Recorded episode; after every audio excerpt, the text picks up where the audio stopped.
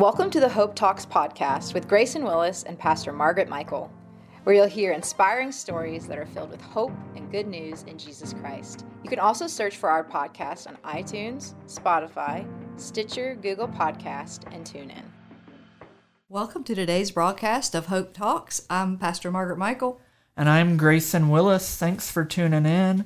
And today we're joined by Lenora Fowler. Lenora, how are you doing today? I'm good. I'm very good. Thanks, Grayson. Today, Lenora is going to be sharing her testimony with us. Uh, Lenora, just start out by telling us where you're from and a little bit about how you grew up. Okay. Um, I'm from right here in the valley. Um, uh, my parents uh, were born in, or, are part of Mountain Valley, mm. which is in the northern part. Um, and so I am uh, a valley girl mm-hmm. and uh, grew up here and um, part of how i grew up is going to be part of my testimony yeah. so but I, I went to school you know grew up graduated from spotswood high school um, first graduating class in 1981 and that tells you how old i am and um, went to eastern mennonite university got my degree and then i started working and i work for a law firm here in harrisonburg and I've been there for 38 years. Wow. Yeah. Same place. same place, same wow, boss. Wow. Fantastic boss. And uh, yeah, so um, I've been here in the Valley uh, the whole time. So wow. went,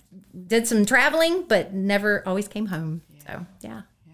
Well, it's good to have you here. So tell us a little bit about that story. Like, what was it like growing up in Lenora's house?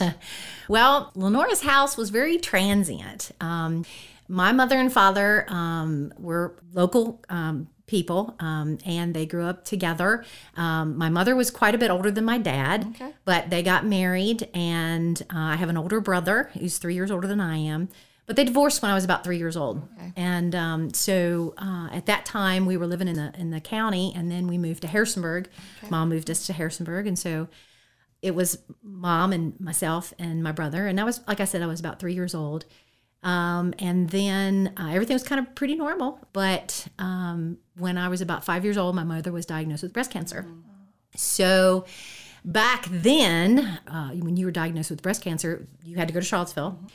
And you went to Charlottesville and you stayed in the hospital. You had surgery, then you stayed in the hospital, you had your chemo, and you didn't come home until your chemo was over. So, probably for the period of time that I was five years old till I was 10 years old, my mother was in and out of the hospital. Mm-hmm. So um, we would see her and then, you know, she'd be with us and then she'd be away from us. But during all of that time, my mom's family and my dad's family all stepped in to take care of us kids. We stayed in our home. Um, I'm not sure how it all happened. I don't know how house payments were made. I don't know any wow. of that. Um, and my mother uh, worked for a local business, a small home business, and they took care of her as well.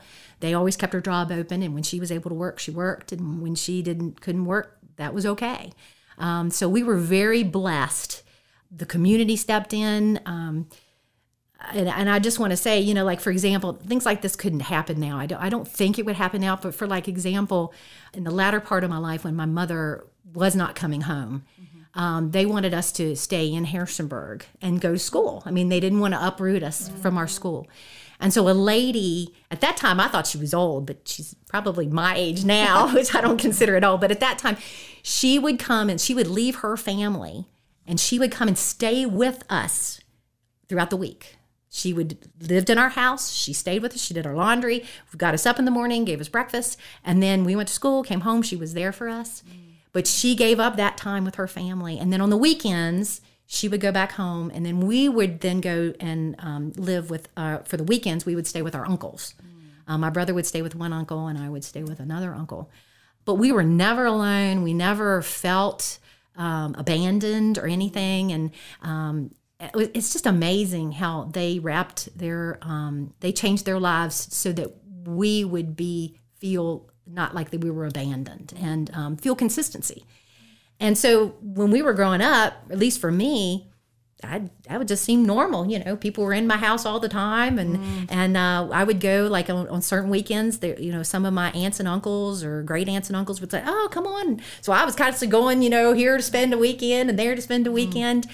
and I never felt that the understanding of what was happening on the outside that my mother was dying. I mean, these people knew my mother was dying. She was not going to make it.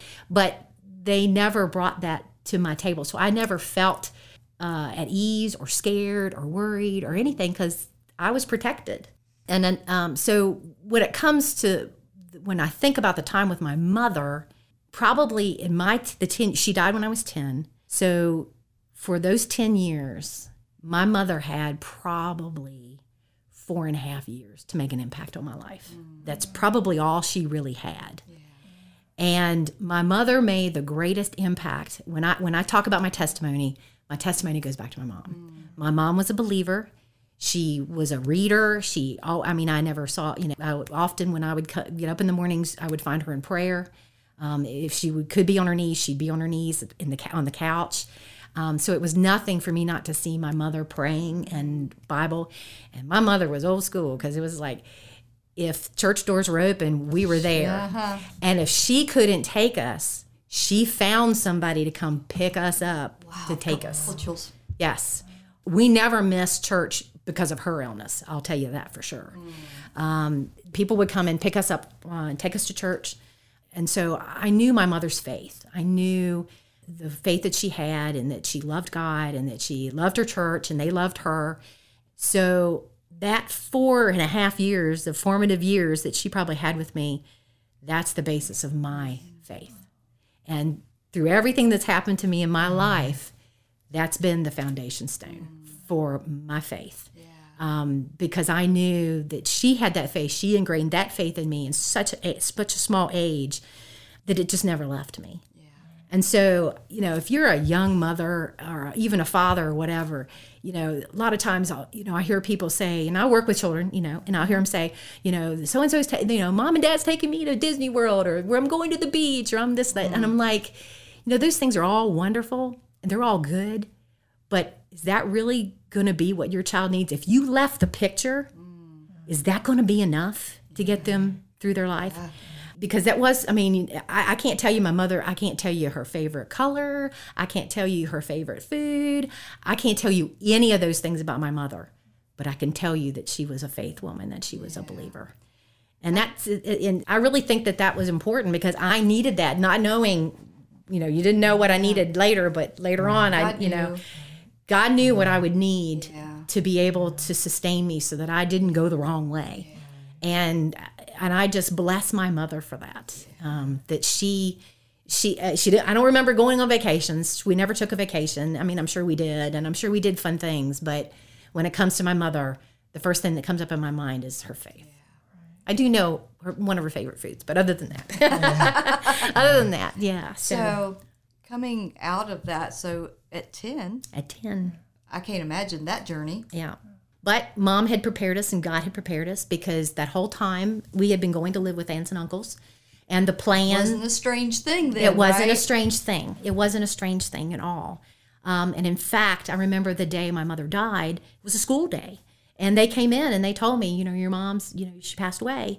But she wasn't there. She I hadn't seen her probably she passed away in November and I probably had not seen her since August because they didn't take us to the hospital because the, well one I don't think she wanted us to see her um, and I think there towards the end she was just eat up with cancer so um, it was very painful for her and uh, and they knew she wasn't getting out and so that's probably the last time I saw her that I can remember and um, but when they came and told us, you know, I got ready for school. and Miss Esta, she was the one taking care of us. She came in and she said, "What are you doing?" I said, "I'm getting ready for school." And she said, "No, no, honey. well, you're not going to school. You know, your mommy passed away. You can stay home today." You know, um, so it was a loss, but this was just, you know, people were there to protect me. So it was, you know, it wasn't like I felt abandoned in any way, shape, or form. So then um, Miss Esta stayed with us um, throughout the rest of the school year. So mom passed away in November, and so um, then in um, when the school year ended, then the plans were made that I would go and live with one aunt and uncle, and my brother would go and live with another aunt and uncle. And that sounds bad, but we were only a half a mile away from each other. Short walk. So it was a short walk. We saw each other on the school bus all the time, you know, so it wasn't like I didn't see him. Um, but I went to live with this aunt and uncle, and they took me in their home, and they were uh, God fearing and loving, and um, they had two children, and and they just treated me like one of their own. And I ended up probably within a year and a half, I called them mom and dad, just because it, life was easier Yeah. than have the hardest thing about losing a parent at an early age is that um, you know, like when I was with my aunt, uh, aunt and uncle, you know, if, if I refer to them as my aunt or uncle, then people are like, well, why are you living with your aunt and uncle? And then you'd have to explain it all, you know, and then, uh, and so then it just became easier not to have to explain it to people that it didn't matter to explain to. So uh, I ended up calling them mom and dad, and um, I loved them, and they loved me like they were my mom and dad. So. Um, and they and so I had a normal childhood from that moment on. Um, went to school, everything was just really normal, and then went to college. Everything was good, everything was normal, and had you know we were in church, and uh, of course you know when I hit college, then it was like mm, okay, maybe I don't have to go to church. you know, okay, maybe I'll sleep in this Sunday. So, but I always knew going back to my mom, I knew there was a calling, there was an urge, there was something there, there was something missing. Sundays just weren't the same if you didn't go to church. Um, and there was something missing. So, you know, um, and, and I think God lets that happen that way so that you can feel the yearning Right. to come back. So, um, graduated from college, uh, got my job at the law firm, and everything was good. Um, and um, so, you know, I had built a house, and you know, God was really blessing, and God blessed that whole time. I mean, His I can look back and I can see all the blessings: my family, you know, where I live, you know, my friends and church um, and all those things. And uh, God was very gracious and good. But I mean, he and I, I mean, I had a relationship, and I would, you know, I it was, you know, it's not as strong as it is now. Obviously, Right, yeah. it wasn't as strong as it Yeah. is now, but uh, you know, um, it was good. It was. I've had a good life. Um, and then um, in my thirties, um, I met a man named Al, Big Al, and um, we got married. He was it was his second marriage. He had two children from a previous marriage, um, but we got married, and life was really good. It felt felt really good, and um, so together, he and I, he um, didn't have the same testimony, um, but he had, was coming to the Lord and had met the Lord and. Um, uh, had faith, and so we knew we wanted to start our faith together. So that's what ended us up here, uh, at or actually on Roosevelt Street, Church of the Nazarene. What year was that? It was the year after Carrie came. 95. There you go. The same year. Yeah, I came in So- October yeah. 95. And when we ca- I came Easter. Easter's when we came. Um, I worked with uh, Pat Kaufman. Ah, small world. small, small world. With the kids on Wednesday night, right? Pathfinders. Yeah. Then, well, then when we then when Al and I got married and we moved here, then we immediately was drawn into the church. Um, that was something we had done at, uh, at the other church before we got married, and uh, so we continued to do that. Um, that was something Al- Al was just very good with that. Um, He was very loving and caring and could make you laugh, and uh, and he loved that. He loved the kids. He did, and so we. Um, yeah, so that's um, we started our ministry here, and and life was good. And um, so then, um, about two years into our marriage, um, we decided we wanted to try to have a baby, and um, you know, and uh, I was in my thirties, and he was in his thirties, so it was a, little bit of a high risk pregnancy.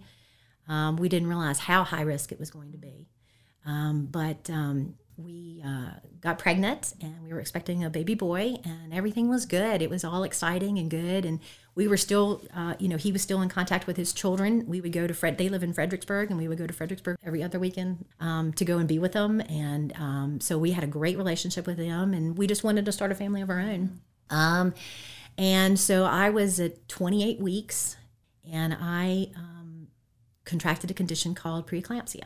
And um, at the time, the symptoms that I had were not the normal symptoms of preeclampsia. So the doctors didn't realize what was going on. They thought I had a gallbladder attack. but luckily, God was in that situation. They sent me to Charlottesville because they have a NICU unit there. And they thought, well, if something is going wrong, if there's something weird going on, you know, they'll be able to help help us with the baby. Now, the baby was only 28 weeks. He was, you know, they tiny. And so they wanted to get us to 32. And so I immediately went over to UVA. They transported me to UVA. And um, then um, when I got there, everything kind of subsided, you know. And so we were in the hospital and having all the tests. And finally they decided, oh, it's just your gallbladder. So then they scheduled, he said, well, we'll, do, we'll take your gallbladder out tomorrow. And in the middle of the night, um, on that night, um, things turned to the worst. And it was pretty awful. Um, Al was at my bedside, and the I had tremendous pain, and they just couldn't figure out what it was. The, doctors and everything. Of course, it's the middle of the night, you know, and they're like, "Oh, you know, it's just this. You, you're just having this major gallbladder attack," but it was unlike any pain that I mean, and, and it was just it was horrendous. And uh, I can remember the only thing that I could that would I, I was folded uh, over in the bed, and I told Al, I said, "You're just gonna have to sing to me." I said, "I can't stand this," and he sang the song, "Jesus, Jesus." There's just something about that name. He sang that to me all night long Wow. that is the only thing that would calm me down. I could just focus on that. And um, so then in the next morning, uh, when they came in, they said, No, you're in eclampsia. And unfortunately, your liver is shut down. That's why you're in so much pain. Uh, and so, in order to, I mean, there was no, there was no going back at that point. They're like the only um, cure for this is to take the baby. So they took the baby, and my son, um, Colton James, was born. He was 11 ounces. he was teeny tiny uh, but he was alive. But during the surgery, I entered into a coma. Um, and because my liver had shut down, I was near death's door. And so I was actually uh, in uh, ICU for three days. That was the three days he was alive. He lived for three days. I remember coming out of the coma or out of the, yeah, I mean, it was in a coma.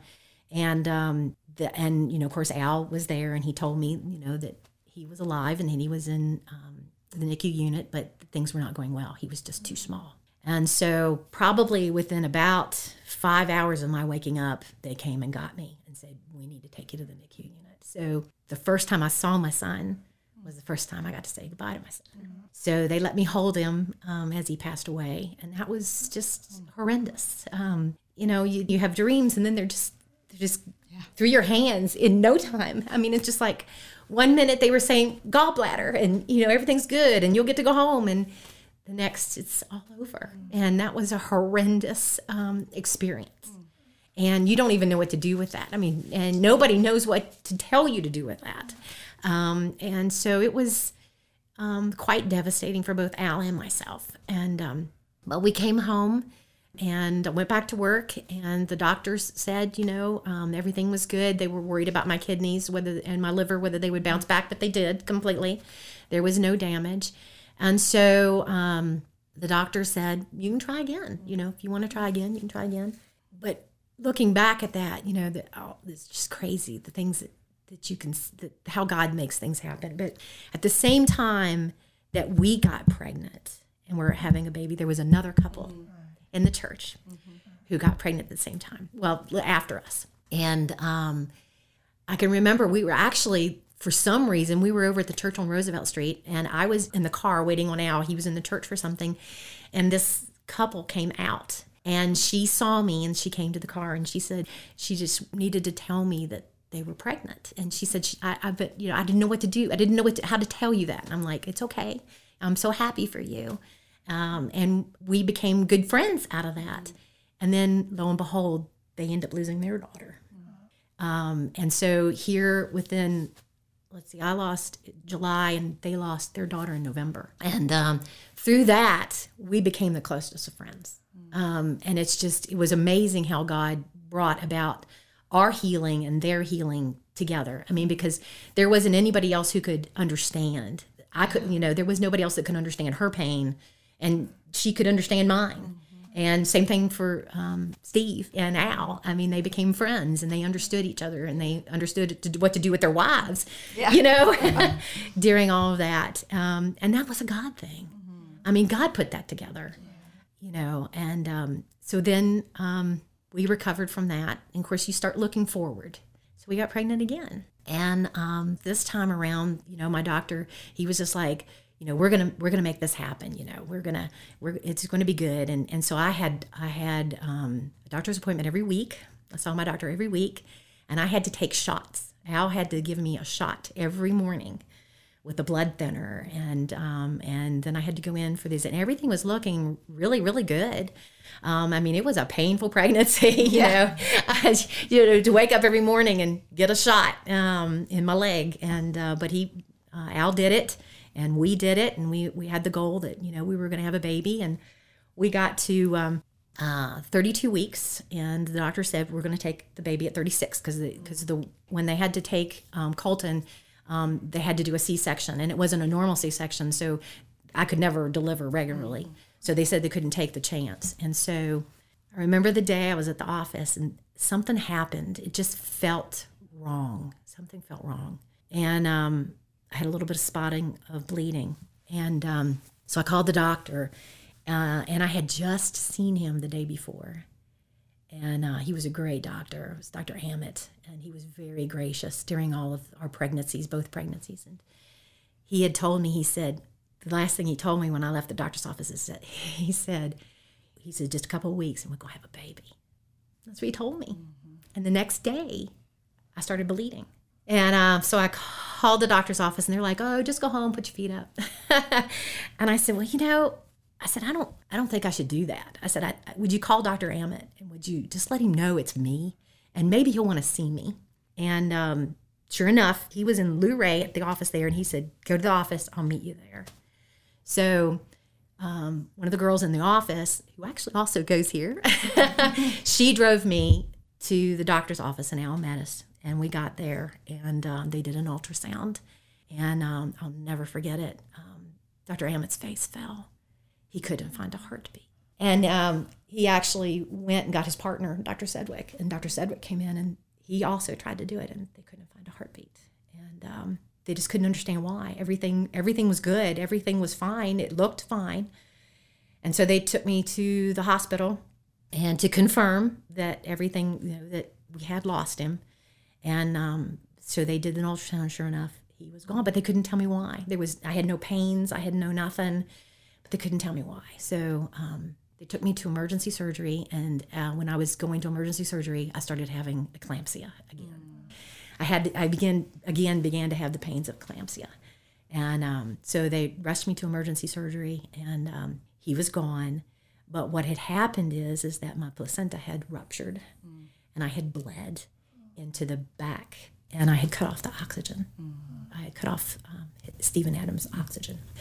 So um, if it hadn't clotted, if it would have bled out, he probably would have been saved. Mm. But because it clotted and it cut off the oxygen, he didn't have a chance. So um, in fact, the, they almost lost me on the operating table. So there again, the second time around, um, I almost lost my life, um, but they saved me. They gave me um, I don't even know how many pints of blood because I had um, lost a lot of blood um, and was bleeding, and they couldn't stop the bleeding. Um, and so then again, I was in intensive care for about two days, mm. and then when I came out, then I learned the news. I don't know what Al did during that time. I know, and I know people came around him, but he never spoke about what was happening at that time because he just never shared that with me. Um, but I know people from the church. I know Carrie came around him.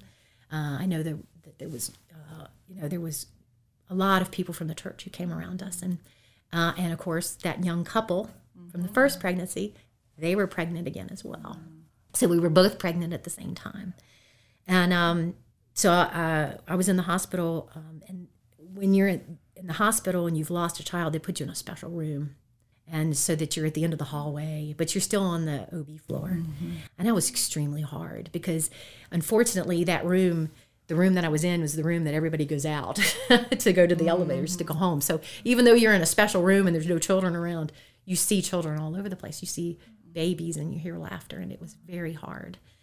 And um, so um, we came home um, after that, and of course, uh, he said, you know, he said it, the doctor said, you know, you could try again. He said, but you won't make it. He said, I saved you twice. You know, you, you, you were near death's door twice. He said, I just don't think you'll make it again. He says, I really recommend you don't. Um, and I and I'm like, well, okay.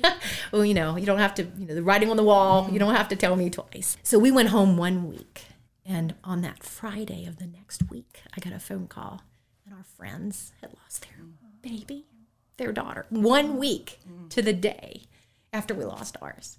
And that was just horrendous. And um, so I immediately left um, when he called me and told me I'm like, I'm on my way. So I got in the car and I went to the hospital and I went right back into the same room that I had just left the week before. I'm not even sure that anybody else had been in that room but the two of us. I was in one week and she was in the next. And it was that was hard. It was very, very hard. But, you know, when I look back on that, I mean, but we have this bond. She and I have this bond that is just indescribable. And so God brought me that. And that was a blessing to me. I hate that she had to go through that, that Steve and her had to go through that. But it was such a blessing for me um, for there to be somebody that could understand. And I'm hoping I was a blessing Yeah. for her Oh, as well. sure you were. You know, that I was a blessing as well. That we, because when you go through something like that, nobody, you know, there's nobody who understands it unless you've been there. Uh, that you just don't understand.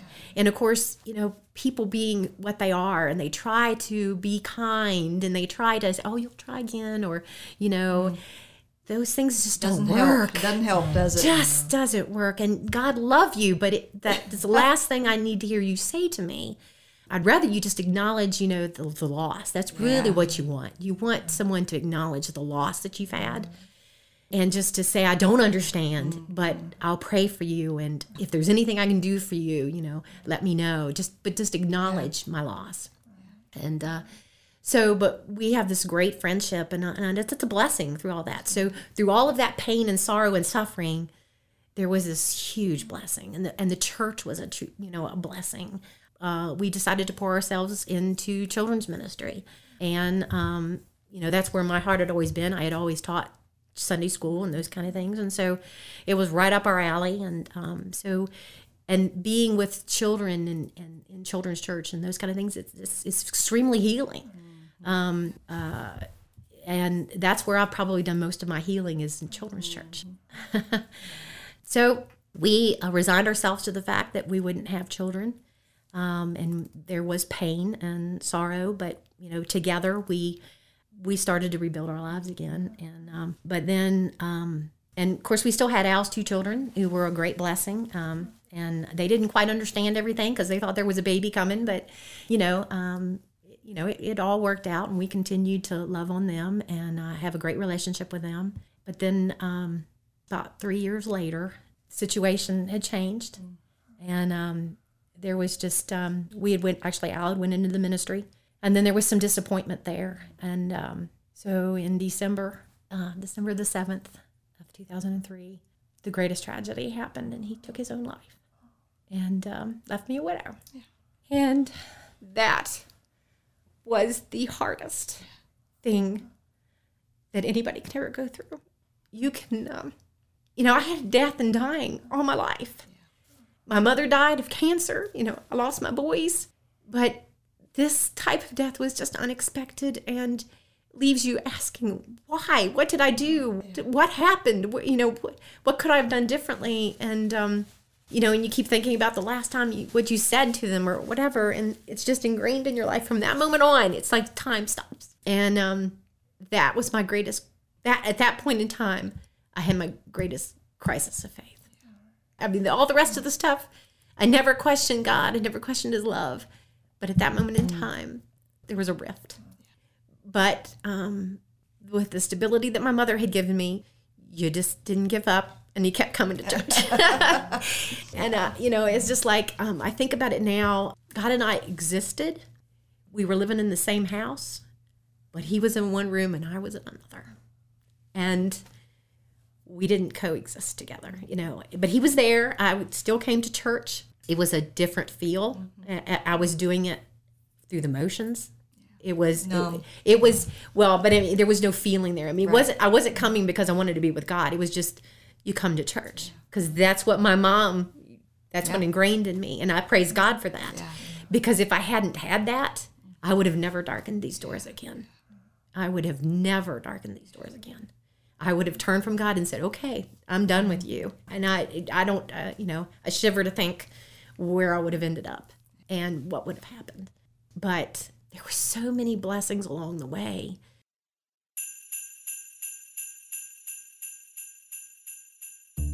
Thank you for listening to today's broadcast of Hope Talks. We pray that as you've listened to part one of Lenora Fowler's testimony, that it's been a half hour of hope for your life. We also would like to invite you to catch the second part of Lenora Fowler's testimony next Sunday at noon, right here on 1470 AM and 102.1 FM WBTX. May God bless. Hope Talks is sponsored by Church of the Nazarene Harrisonburg in partnership with Sunshine Ministries.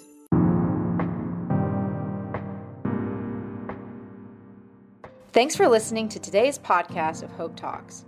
If you enjoyed the podcast, please subscribe for updates and the latest episodes. Also, if you're in the Harrisonburg, Rockingham County area, we invite you to listen on the radio each Sunday at noon on 1470 AM or 102.1 FM WBTX.